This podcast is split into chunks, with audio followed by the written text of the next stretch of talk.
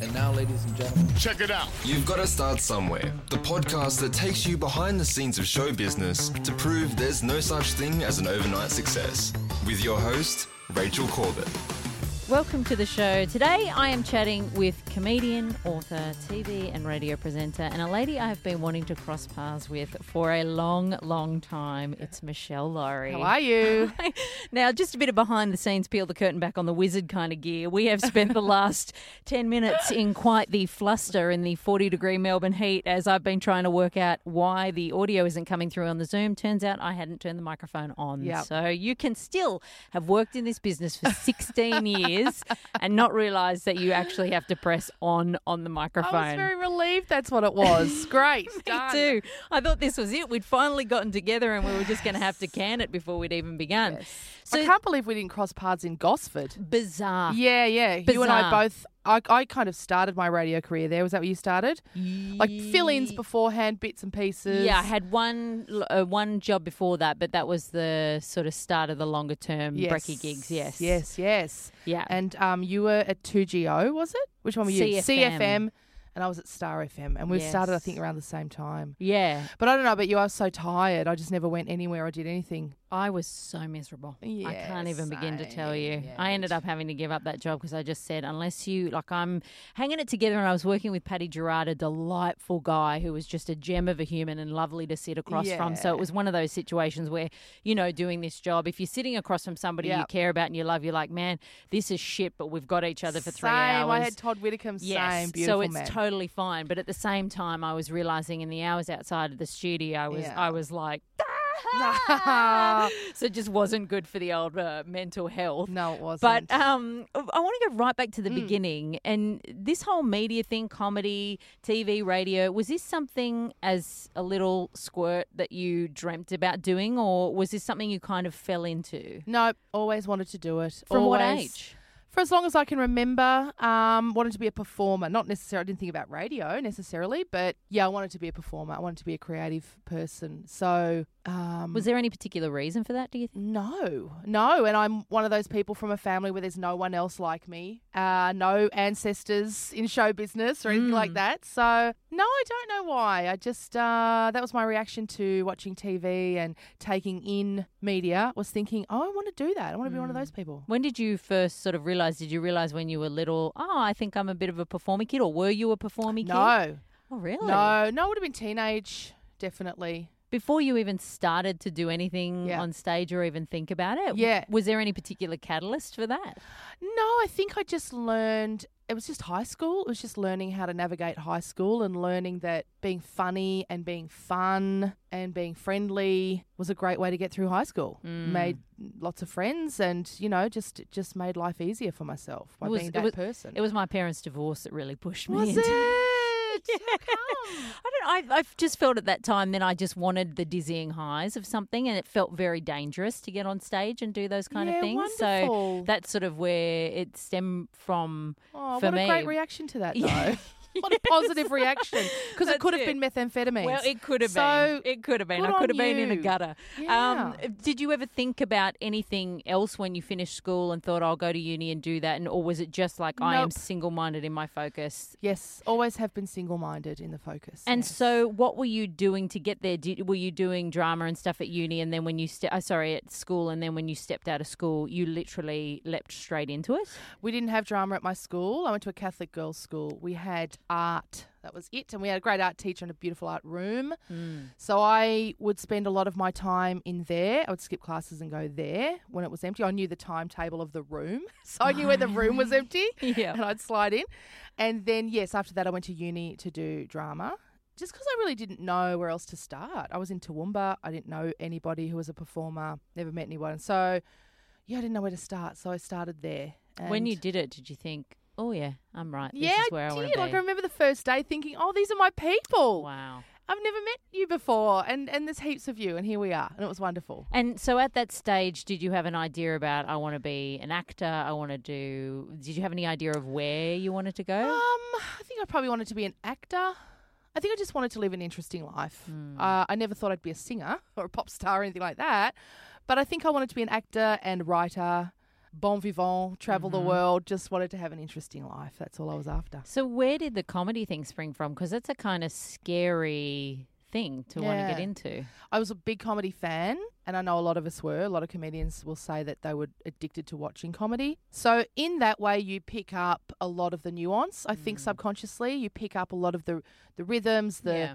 equations. Yeah, the anatomy of the joke Yeah, sort of thing. Yeah. Yeah. So uh, I thought Wendy Harmer was just the most powerful woman I could think of, and and again that was that was not conscious. Uh, those aren't the words I'd have used at the time, but I just remember seeing her being ringmaster on the big gig and being clearly the boss of that situation, and uh, so powerful. So. Then there was a competition in Brisbane. I was working community radio actually, Saturday night shift with my friends, and you could just choose your own music and Yeah. all that. Community radio is great for people who want to get into the yeah, business. it really is. Triple Z, and it was a really fun time. Um, Powderfinger was starting out, and Regurgitator, and uh, so they were always hanging around, and um, yeah, it was great. And this guy approached me about advertising the competition that he was running, and then said to me, "You should have a go." And Oh, I wow. did. Just I thought, just to say I have because I love stand up, I'll have a go. How did you go with that first gig? Like, yeah, did you great. Really? And that's again a common story among Yeah. comedians. I don't know what it is. Second gig, shit house. Yeah. But first gig, Yeah. for some reason great. And um, maybe it's just the relief of it is so such a great feeling. Yeah. And then you're bitten, and then you live through the second and the third, and however many gigs it takes to have a great gig again. You, You, know, you probably need that first one to be really killer to Yeah. actually make you keep chasing that high because if it's rubbish, there's nothing worse than going out and doing a bad gig on No. stage and you just wouldn't ever want to go back into for that feeling again. But if you felt it the first time, you're like, I know it's there. Yes, I I, know I find it. can do it. I just need to find that again. This this was all in Brisbane, by the way. And the first gig there was a heckler, and I dealt with him. That was how I got the laughs and got the excitement going in the room. So that was a good feeling too. Did you ever have nerves with it? Or did you just get out there and feel confident and like comfortable? This is where I should be. I did. I felt confident, but I still. When there was a reason to be nervous, I was nervous. My first gigs in Melbourne, I was nervous. It took Mm. me uh, a couple of weeks to get my rhythm back when I moved to Melbourne because that was a very big deal to me. So, Mm. um, The, I've seen a, a- lot of interviews with you and things where Melbourne was a big thing for you when you were younger. What was it about Melbourne that was so huge? I think it was a couple of things. My uncle Frank, who lived with us by that stage when I was a kid, and he was sick. He had he had like heart transplants and dialysis and all this sorts of stuff. But he had lived a really exciting youth. And he had moved away from Queensland and moved to Melbourne. And so he had lots of great stories about Melbourne in like the 30s and the 40s. Wow. Really cool stories.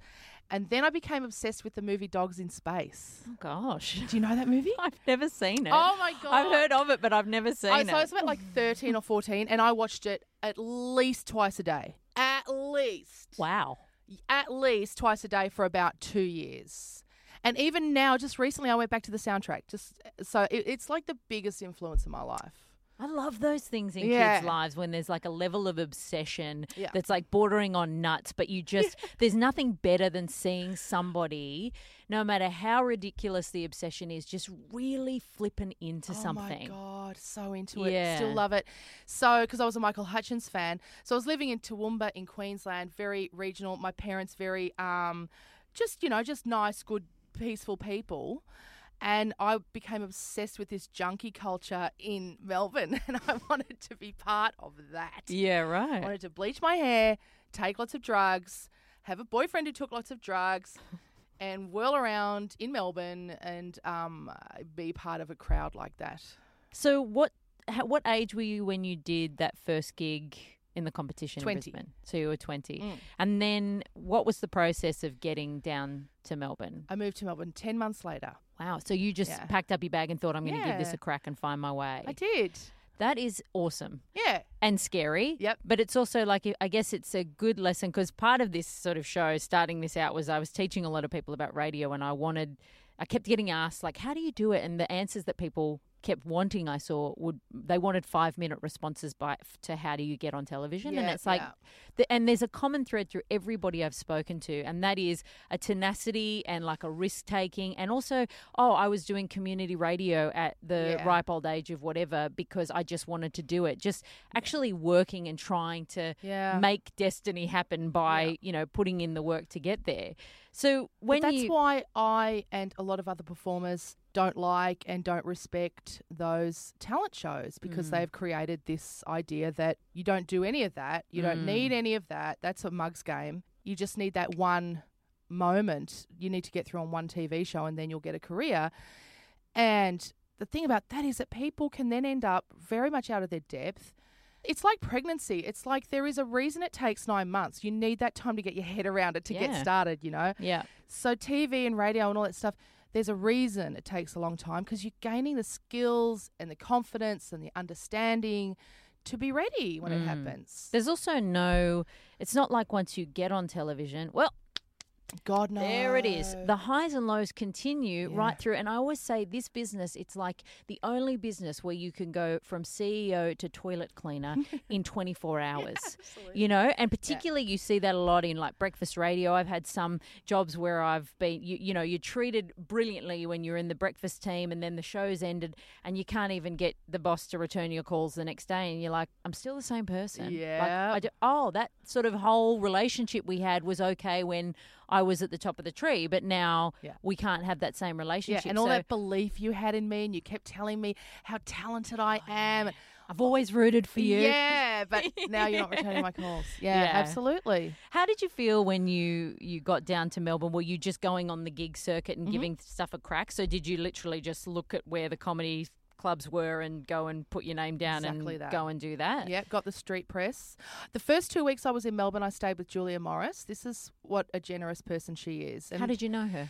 she came up to Brisbane to do gigs. I supported her in Brisbane. We got along, and she's such a generous person. She said to me, "You got to get out of here." I go, "I know. I really want to come to Melbourne." She said, "I'm about to move to Melbourne to do Full Frontal." She was in Sydney. Come and stay with me while you're getting your shit together. So, if this was before she was Julia Morris. Yeah, well, she was just going into Full Frontal. So Oh, at the time, she was and still is, I think, the best stand up in Australia. Oh, she's so good. She was amazing. She was mind blowing, and uh, again, so powerful. Uh, but she wasn't famous yet. But oh my god, her master of the art form. So yeah, I stayed with her for two weeks, and she and we lied on all my application forms for rentals, and she pretended to be everyone from my employer to my mother to everybody, so that I could get a flat in St Kilda, and I did. Yeah, and then I just sat down with the street mags, found the gigs, uh, landlines in those days, sat on the phone, ringing up, getting answering machines. Hello, I'm a comedian from Brisbane. Can I come and have a gig, please? And then I would go to St Kilda Library. I was so poor. And I would photocopy, or if I was really poor, tear out a page from the Melways at the library because I couldn't afford to buy one. And, and I would use those, piece them together to get to gigs on public transport. Wow. Yeah, I know. It's like it's it's almost walking through the snow in no shoes, isn't it? Yeah, it? Yeah. it is. I love those stories too of the early friendships with people who are now big names. Yeah. But that when before that all happens, I think this business can be a bit tough sometimes to, especially later on in your career, if you haven't started out with people, to build those friendships because it's kind of a it's kind of a mishmash of interesting people, and it mm. takes you a while. I feel to find people where you're like, okay, I connect with you. You're a real person. We're going to be friends. We're fi-. in those early Yeah. days. It can be very difficult to navigate who wants who. What's the? Are we in a real relationship? Are you just out to push me under the bus for something?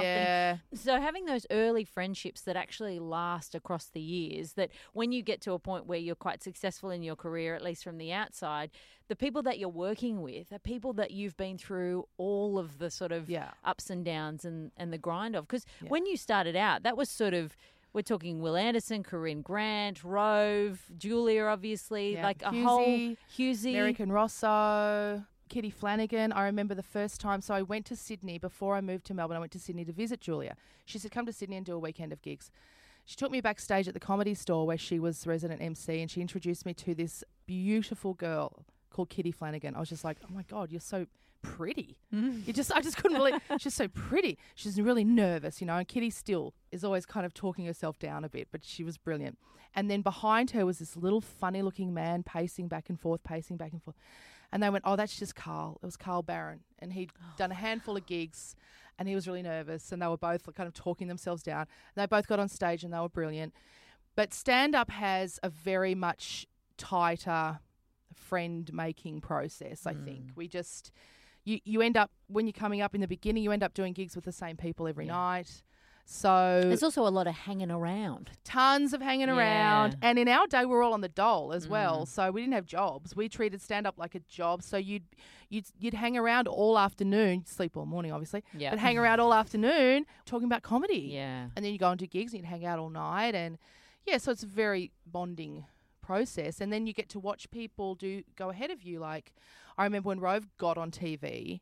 And then it occurred to me, oh, but now you've got to stay on TV. Up until then, I thought getting on TV was the point. Mm. And then suddenly you realize, oh no, you've No. got to stay on TV. I get it. But is that, I mean, obviously it's lovely to have that supportive friendship group, but I guess I don't know whether that's a weird situation that pretty much everybody during that period has gone on to be the stars that we know today. But there, there must also be a bit of difficulty in that relationship because, yes, you're all supportive, but you're also watching these friends of yours go, pew, Yeah. pew, like, and go and do things that you're like, but I want to do that too. Oh, totally. That's a diff- it's, it's a difficult patch. Mm. Definitely a difficult patch. It's a little tough. it's a tough patch. and um, I remember saying to Marty Sheargold one day, "Oh God, you know, I am just in such a great place. Like I am just beyond feeling threatened by anyone anymore. I'm just genuinely happy for everybody." And he said, "Mate, it's really easy to have that perspective." When you're successful, Yes. when you're also doing well, Yes. he was like, you know what? If we weren't in this situation, I'm sure we'd still be jealous, terrified, threatened. Yeah. Yeah. Well, So When you're at that beginning stage too, and you're not 150 percent confident. I mean, Yeah. I don't think if anybody anybody ever gets to the point where you're like, I have got this down. No. But in those really early days, you're constantly trying to prove yourself. Yeah. So- and of course, other people get jobs, and you think, I should have that job. Yeah.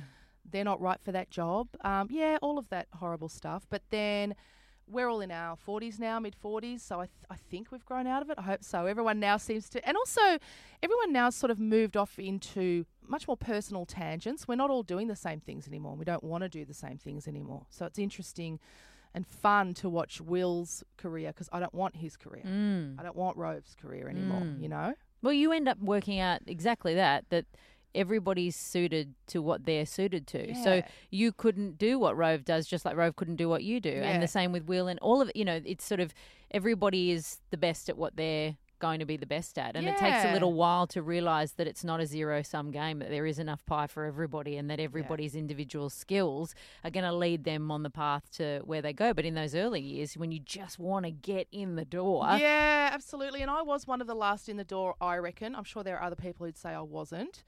But I certainly thought, ah, I'm I've missed out. How am I the person who missed out? That's crazy. I shouldn't be the person who doesn't get a career. You and know? how So- long between thinking that and actually getting in the door was it? Uh, well, I mean, it was really slow for me because I, you know, used to be really jealous that Hughesy got the radio gig in Melbourne straight away. I went to Gosford, Brisbane, you know, Yeah. for many years, and then Melbourne. So I was pretty bitter about that for a long time. I was up there thinking, when when do I get to the big leagues? Mm. You know. Mm. Uh, so it, I think I don't know. It's hard to say when I got in the door because I don't think that was it. You didn't feel you were in the door when you were in Gosford, or you didn't feel like you were in the door until you got to Melbourne. Yeah, I used to say I felt unsuccessful when I was number one breakfast radio in Brisbane for about eight years. That felt unsuccessful. Mm. I felt more successful when I was living in a flat in St Kilda doing good stand up gigs that people liked, you know, because I was in the game, Yeah. the real game. Yeah. How do you feel about? I mean, now you get to a point where you're like, "Oh, I got here, I did it." Yeah. So it's much easier to sort of look back and go, "Well, everything happens for a reason. it's fine." But you know, at the time, obviously, that was a source of frustration for you. How, how do you feel about that? Looking back on on you at that time. I mean, I, I, oh, it's boring, but I do think everything happens, not necessarily for a reason, but it, I am able to turn it into a positive. Mm. That's when I um, got deeply into Buddhism, for one thing, because my attitude was so bad. Mm. and I was just being such a misery guts. And I thought, I don't want to be this person. So I started taking Buddhism very seriously. And then I kind of had that, and, and my attitude improved. And suddenly I was okay about being in Brisbane and everything was okay. And wouldn't you know it, then I got to come to Melbourne. So Yeah. I'm not saying the two are connected, Yeah. but I'm glad that I had the opportunity to invest in Buddhism when I was there because that's given me tools now that I use all the time. Well, I think the most one of the most important things that you can sort of realize is that this career, like nothing is in your control apart Yeah. from how you approach the gigs that are in front of you. Yep. So it's like, okay, I can either see this as a great learning opportunity, explore this, be happy to work on this career. Because, I mean, the decisions that people make in this business, no logic. No, None. no, You know, no, it's yeah. like, oh, you're number one. That doesn't make you safe. Or, oh, you, the audience loves you. That doesn't necessarily mean anything. Yeah. Oh, you're brilliant at your job. Whoop, that doesn't mean a thing. yeah, You know, so it's like sometimes you just need to find whatever it is for you that you can hold on to because otherwise you just seem bloody set adrift half the Yeah. time. and I think that's why I've I always do have lots of things going on at once. yes. I learnt that young in stand up because then when one thing falls over, I just go boom. Okay, I'll just focus on that thing then, Yeah. and I've always got something to feel good about. Yes. Have You you, know? had times, uh, because I, I certainly had one specifically fairly bad moment where I was literally, I mean, I would have gone in and done the cleaning. My contract ended and I would, I was just begging them for anything because I'd saved no money. I had nothing else. I was just like, and I've never felt more pathetic in my life. And I remember when I ended up getting a contract, I thought to myself, I will never feel that way again. Like I've managed to get out of the woods. Did you have any of those specifically big moments like that, or were you just clever in knowing that you had to have a lot of fires on from the beginning? Yeah, I think I probably had that moment really early on, though, really early Mm. on in stand up because you go through that early period too where exciting things pop up a lot and then they fall over a lot as well. So, you know, this week I'm thinking I am about to be signed up as an actor on that sketch show. Yeah. So this is fine. And then it they don't. They sign someone else. So uh, suddenly I'm nothing again. Yeah. You know, I've gone from up and coming, okay, I'm on the ladder to back to nothing. So yeah, I think I learned that early. Just to have always have something else. Did you ever feel at, at points like this is never going to happen for me? yeah, I gave up for a while for about uh, maybe a year, and that's when I started working as a receptionist in brothels. Ah, that's when it popped in. So how old late were you 90s. then? Uh, I was like late, uh, mid to late twenties. Was that a because I hear a story like that and I go, I can imagine doing that because I'm a bandit for a story. You know, anywhere where I think, oh my gosh, this is a microcosm of life I'd never get Yeah. access to. This will be fascinating for me. I'm sure I'll meet fascinating people with interesting backstories and like, why are you here and what can I find out? Was that part of the reason, or it was just like you saw an ad in the paper and you're like, I'll do that? bit of both, bit of both. I, I it was a uh, lady who lived in the flat upstairs from me, and I, she knew I was broke, and Mm. she said, "I'm I'm receptioning a brothel. Do you want to come and try it?" And of course, I thought that's amazing. Mm. Yes, please, I would love to. And it was a, a transsexual brothel. Wow. Yeah, it was just wonderful, just the most wonderful experience, and. Uh, yeah, so I did take a break, and then a comedy Svengali who has since passed away, Dave Taranto, left a message on my machine one day and said, "Hey, um, you know, do you want to come back and do a gig?" And that was a big deal in the industry for him to kind of invite you to do the gig, and I thought, yeah, I should do that. And again, just needed attitude adjustment. It's all attitude. It was never, never anything else but attitude. It's also a good thing sometimes to take your eye off the ball and just mm. go and do something else so you're not waiting for the phone to ring. Because then the phone rings and you're like, oh gosh, the phone's ringing. I know, Not, was- why won't the phone ring? Exactly. Why isn't Toronto ringing me? yeah. And then I wrote a show about that. So I guess yes, in that classic way, yeah, I did write a show about that, and it went to the Opera House, and it went to And it did really Edinburgh. well. Yeah. Mm. Yeah. And so was that a turning point after that show? Did people start to go, oh, this Yeah. this girl should be, could be something? Yeah, Was that a I bit of a so. turning point? Yeah. It's interesting how that stuff happens and you go, oh, it was supposed to roll out the yeah. way that it did. Yeah, it, that's it, it, did- it. When you look back, you go, oh yeah, you know, I turned it into a positive. I made something out of it. But the key is just keep working. I mean, there's Mm. no other secret, is there? It's No. just no one can stop you working. Like they can sack you, they can stop paying you, but no one can actually stop you creating. Yes. So that's why podcasting's great for Mm. me. Writing's great for me. All of these things that I don't need a boss to allow me to do. Mm. And everybody sees the sort of, you know, hour on the project on a Friday or the big show here or this opportunity there or the radio show, but they don't see the hours of chip, chip, chipping away Yeah, in yeah, the yeah. background. You know, so it's really easy to think that things just come out of nowhere. Yeah. But it's that constant momentum that allows you to have those opportunities. And I think with stuff like podcasting and, you know, writing for yourself, like anything in this business that you can have where you're like, this is me showing that I can do something on my Yes. own. You know, I don't need somebody to sit down and go, yes, we think you're worth it. Yes, we think we want to take a chance on you. It's like I'm using the skills that I've amassed and I'm creating something and I've done it on my own terms. And it's a good feeling as well to be very clear about the fact that it's on my terms and it's my judgment calls and it's my taste and it's my idea. Because you know so often in radio no matter how many runs you get on the board still someone will kind of you know second guess your judgment. Mm. and um, or you make huge judgment calls and you know that no one will ever know you were the person who made that decision and you bullied the network into doing that thing that is Mm. now hugely successful because Mm. they're never going to turn around and say actually that was meshel laurie's idea because i wanted to sack those two guys and she was the one who said tell you what if you don't give us national drive i'm going to austereo. You know? And then it turns into a big success story that everyone's like oh wow that guy in sydney's a genius. Okay sure Yeah, sure. Oh yeah. There's a lot of there's a lot of geniuses that have Oh, taken yeah. responsibility for decisions that weren't there. i wish i'd kept some text messages yeah How do you feel like the the industry's changed since say those early days when you guys started out and you're in comedy and do, do you do you think it's changed for the better or do you think it's like would you be a bit scared to try and be getting into it now? Oh, I wouldn't be scared. I'm not really. Waleed has this great joke about how on the project I, didn't notice I did. it. Oftentimes I go, oh, I'm just I'm just a bit scared about something or other, and he always says to me in the ads, No, you're not. You're not scared of anything. Why do you keep saying? I go, I don't know. It's just a way of keeping the conversation going. I don't know. But yes, I'm not really a fearful person. I wouldn't be scared of it. But it, there are different rules, and I've been talking to a lot of young comedians lately for another podcast. And I mean, I'm like, whoa, you guys are worried about a lot of stuff that I have never worried about. And they throw the like the expression POC into conversation. POC? People of color. What?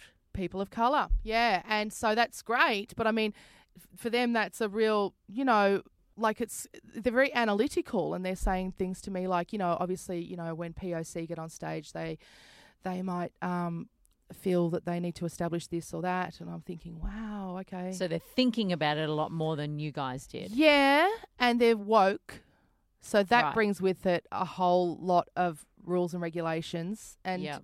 it's great.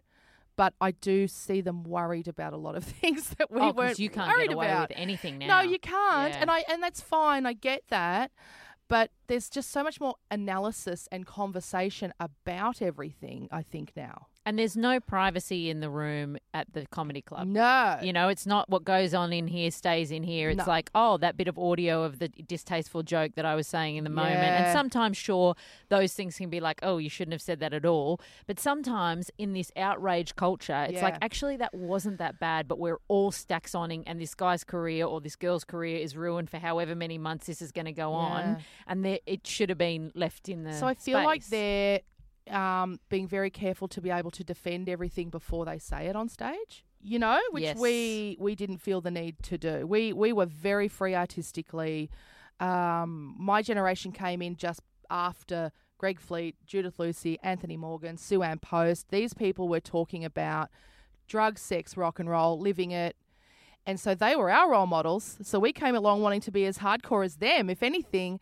But now uh, everyone's very corporate. Everyone's kind of talking about merch, and everyone's preparing their argument for their comedy. Yeah. You know? Did you guys feel like when you were back there that there was a sort of okay, I get on stage, then I work up my brand, then I get on TV? Because I No. think that's yeah, because I think that's the way that it goes now. There's a very big uh, thought about the business of it. Because I feel like we not invented that, but You were the start of it. yeah, our generation was the start of that. So no Yeah. one was on TV. Or the radio talent. No, yeah. comedians weren't on radio. Like there was the odd one. Richard Stubbs was on radio. Mm. The odd person. People did spots on TV shows. Yeah. But yes, we Rove became the stand-up who became the Tonight Show host. Wil became the stand-up who became the Breakfast Radio. Same with Hughesy. Mm. So yeah, we didn't have that to aspire to. We didn't know that was possible. Now it's like I'm doing raw comedy so I can host the breakfast show in Yes, Sydney one yeah. day. Yeah. like, oh, Yeah. oh goodness. yeah, which is a bit of a shame. Oh, I mean, I get it, but you know, you do have to still work on the craft, and I hope they have time to enjoy it because my God, my twenties as a comedian were just awesome. Mm. Just such a great lifestyle for a young person. Amazing. Well, if you're just floating around and you're, and also you're with creative, funny people where you're having funny conversations where you're all in the business of making people laugh. Yeah. And that's sort of a really cool environment to be it's in. such, it was a really good time in life. Yeah. What, what about when you were doing stuff on Rove? That was, I mean, that was such a huge show. Yeah. Was that a game changer for you in terms of profile and things? Yeah. Or? Yeah, yeah, it definitely was. And I was still living in Brisbane, so it was a game changer for me psychologically. It made me feel like I was back in the real game. Mm-hmm. It was a very big deal for me psychologically, and I was very grateful for it. And Craig Campbell, who is the executive producer of the project, Yes. I mean, he's he was executive producer on that show, and he's been employing me since I was twenty he, on in Melbourne tonight. So again, it was the same crew, same travelling circus, same faces. So it was really great to be included in that uh, process. Yeah, it was great. What about the radio thing? You've been doing radio for a lot of years, and obviously the Central Coast was the first commercial radio Yep. gig. Oh well, filling in for Kate Langbroek. Really, right. because she was pregnant this one golden year for me. She got pregnant with her first baby. And then, being Kate, she went to Vegas with girlfriends and came home on the SARS flight, the uh, Qantas SARS flight. So she had to be quarantined for two weeks. Then she got married and went on a honeymoon. So I was just there all the time. It was wonderful. So was that with Hughesy, Dave, and Kate? Yeah, so Hughesy and Dave just taught me how to do radio. Were they? This is so interesting because they were the first people I ever got in a studio with Yeah, to do a trial with. But this was like five seconds before they went from Triple M to. Oh, okay. Yeah, so Right. this was at Triple M. Were you working with them at Nova? Yeah. Right, yeah, because they we literally went into the studio. I think I don't know whether Kate was going to leave or she was away, or maybe she, they thought she was going to die of SARS. Who knew?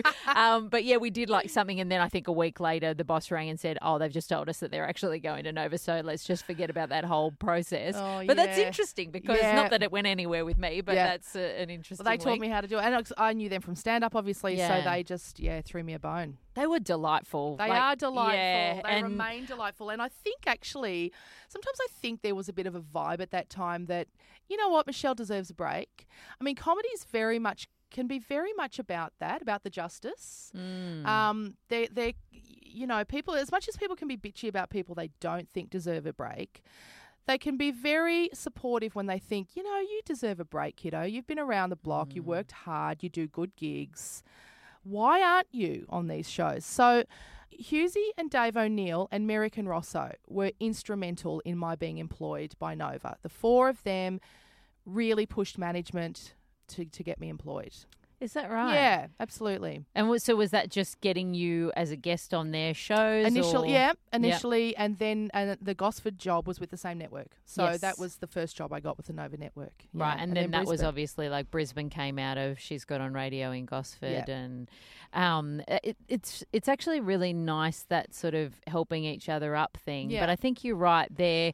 Everybody's very generous, absolutely, but they're generous when they can see, oh, you're somebody who does the work, Yeah. who's committed to the craft and who actually wants to put in the time and, and get better. You're not just somebody who's sitting in here and go, I just want to be on telly or I just want to be on the radio. And there's a lot of people that come through like that. Yeah. And it's sort of an attitude. I don't know whether from the outside looking in, it appears like you have to have that kind of attitude. But when you get in the door, those people that you see, you will see them for five minutes Yeah, and they're gone because nobody who's really stood the test of time can bear to put up with that kind of behavior Mm-hmm. No. for five minutes. But if they've seen you grinding it out and they're like, okay, here's somebody who's committed to it and who's like, let's help a brother out. Yeah, yeah, know? totally. Yeah, yeah.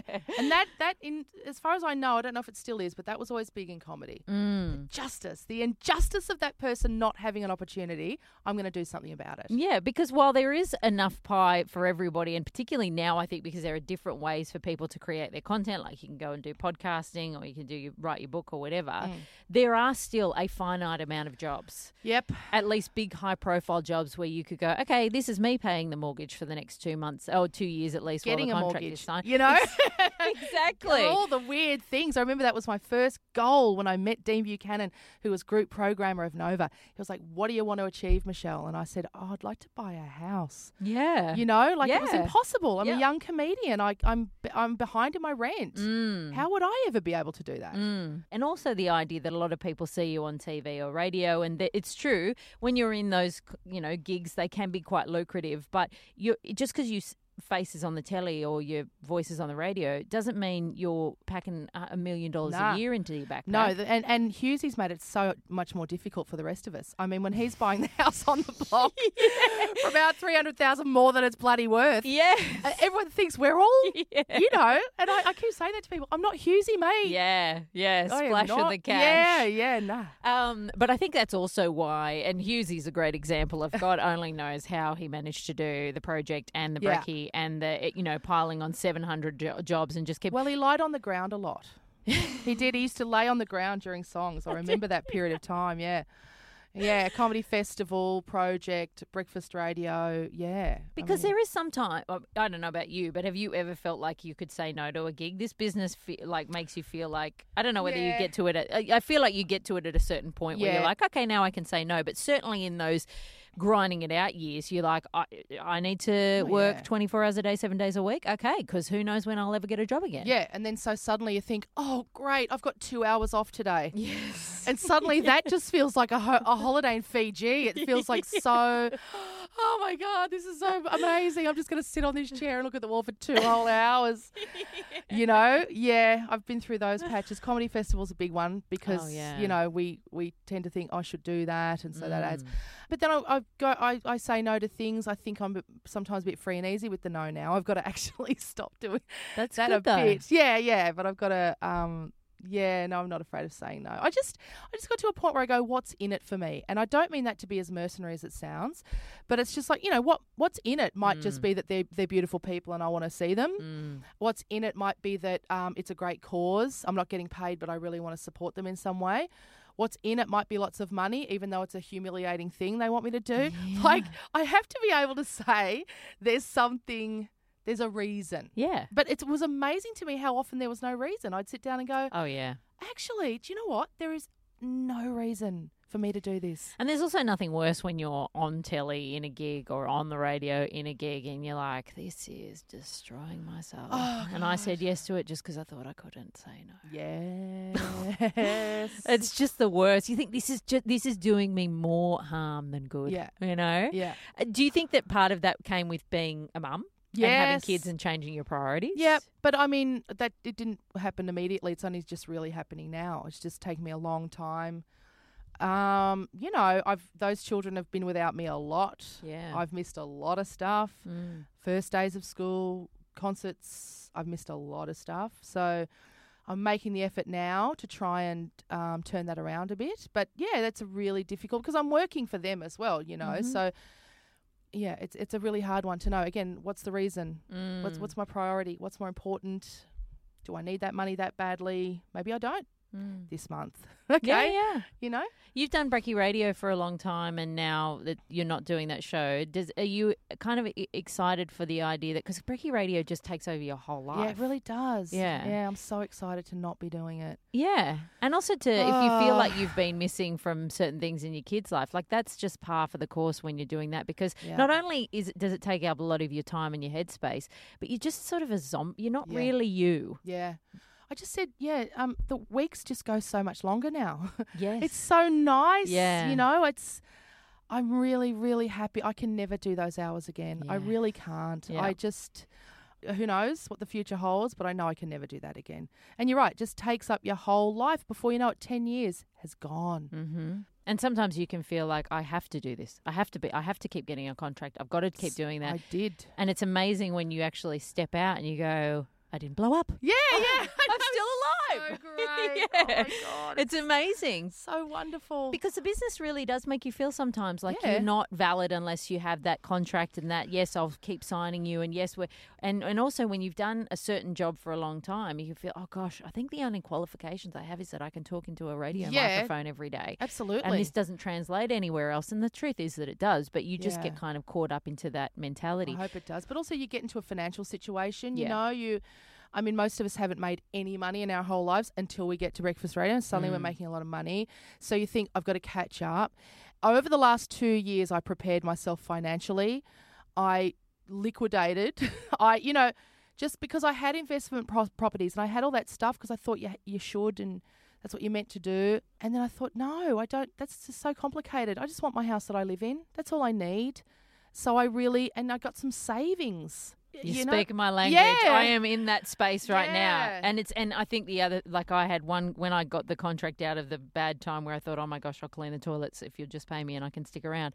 I, I spent that two years actively saving so that if this contract didn't end, if continue, which it didn't, I was absolutely fine. Yeah. It, and it was the first time in my life that they actually called me up. And I loved the show I was doing. I was devastated to not be working with the people I was working with anymore. But I was like, okay, Same.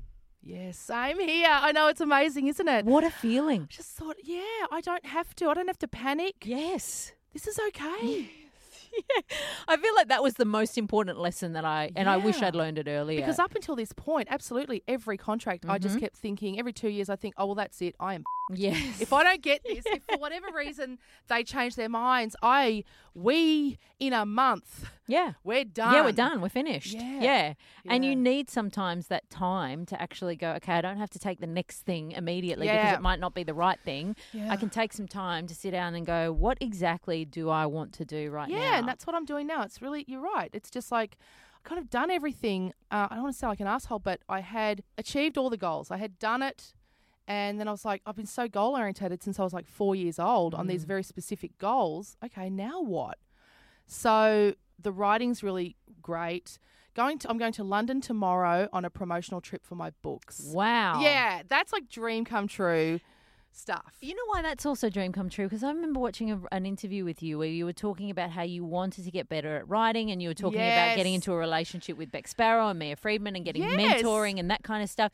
And having that moment where you don't think you're a writer and it's something you Mm. want to do and you're like, I don't have the skills, I don't have the ability. And then all of a sudden you're like, I'm going on a book tour to London for the, That's the a really good point. You know what? Because that would be eight years ago when my children were babies and they've just turned eight. So Like that's right. a huge measurement that you can actually see that there was one point that I didn't even think I could ever do this, and now all of a sudden I'm going on a book tour. yeah, you're right. Like, that's really exciting. Yeah, it is exciting. Thank It's you for reminding awesome. me about that. Yeah. So, what do you think? I know we've got to wrap up because you've got to get into makeup for the Proge Mm. tonight. What do you What do you think it, the future looks? Is it is it that stuff that you can have more control over the podcast, the writing? I hope so. Yeah, Mm. I really do hope so.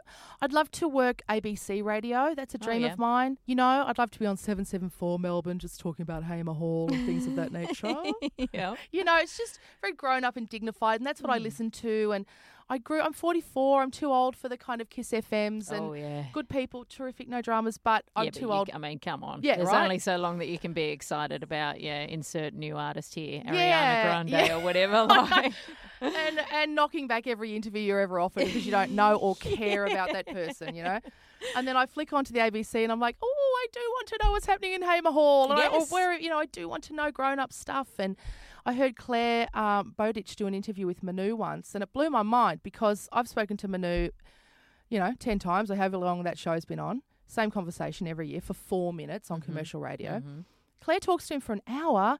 I find out he wanted to be a circus performer. He went to circus school. Wow. He never wanted to be a chef, but there were no circus jobs, so he went and worked with his uncle. It was the most wonderful conversation, and I thought, that's what I want to do if I ever go back into radio. yeah, something that gives you the space. It's not like, oh, hurry up, we've got to go to an ad break. Yeah, yeah, on a daytime shift, Yep. not morning, Yep. something like that. But uh, let's hope I just sell five million books and just buy And a house at the beach, and that's it. That's See ya. it. See ya. Yeah. Check you guys. Um, what do you think is the best and the worst thing about the industry? the best is the people. It's no people like show people. I believe that. I love people in the industry, and very few periods I've spent out of the industry, I really missed that. Hmm. Missed our conversations. I missed our gossip. I missed knowing what was going on over there behind the scenes when no one else knew. Oh, worst. Gosh, so many. Yeah. Where do we begin? Where do I begin? Oh, I, I can't. I, no, but honestly, I can't really pick one. I, I really love it. I really love this business. I Mm. love it. I love the people. I love the ups and downs. I love the possibility, the potential. No matter how low I get, I know that something exciting is just around the corner. There's a phone call just around the corner from my agent. There's an email. Something will pop up. Something exciting that I never thought of. Buddhism has done the world a good, That- for you, Dale, has, hasn't it it? has, yes. Um, right, we're finishing up with this is the final five questions. First one, your biggest regret. Don't have any. Good. That's great. Done. Hey, done. Finished. Your dream gig. Million selling writer. I like writing because I can do it alone. Yeah. yes. Isn't that interesting? A lot of people are because I love being by myself, and that's one of the things I find most surprising. That most surprises people who don't aren't in the business is how many of those of us that work in it just don't want to go to a party and talk to people. don't Oh, want just like want solitude, and they're like, "But you're so chatty." And it's like, "But that's your job." And it gets to the point where you're like, "I'm having those Friday night conversations." In my work every single day. So when it gets to Friday night, I'm like, go away. Yeah, everybody." I know. And I don't want to. Uh, Lehmo, yes, Lehmo really is that nice. Yeah. Yeah, yeah, yeah. Carrie, Carrie's great. She's a lovely person. Yep, yep, yep, yep. Rove really is short. Yep, yep, yep, Same yep. questions. Mhm. A big idea you've, that you've yet to get up. Have you got? I mean, you don't have to give us the exact idea, but is it podcasts Oh, for you? Is it? No, I mean I love kind of documentary television. Louis Mm. Theroux's my Oh, idol. I named my son after him. So I I have this idea I'd still love to get up that's uh, about like uh, what would you call them? Like tribes. You know, people, just people, ordinary people doing interesting things. Like I got really obsessed with military reenactors for a while. It's so fascinating. Just just people with normal jobs, normal people, and on the weekend they dress up as like um, German soldiers, and then you dress up as English soldiers, and then we'll just go bush bashing around the Gold Coast hinterland I love this. and pretend to be in World War. I love this Isn't that fun? It's fantastic. so I, I I've always wanted to do a series following people's interesting lives. That's that living way. your best life. Their hobbies. You yeah, know, that's living your best life. They've got tanks. You know, they bring tanks from Europe. Oh. It's amazing. I'll just, can I just come and hold a boom mic or something? Like I'll come along. Um, if you weren't doing this, as in working in a media, what would you be doing? Nothing. This is it. This is it. I mean, uh, maybe I'd like to think I'd be working with animals. Whenever I see animals, I go, God, I'm an idiot. Why aren't I a zookeeper? And now it's too late. Maybe working with animals. Um, and finally, your advice to people wanting to get into the business. Just keep working and chipping away. And I know, believe me, I was a kid in Toowoomba. I knew no one in the business. You just chip away, you meet a person, another person, another person, you get your tribe, you get your crew, and you just keep working. Be the hardest working person. That can never be a bad thing.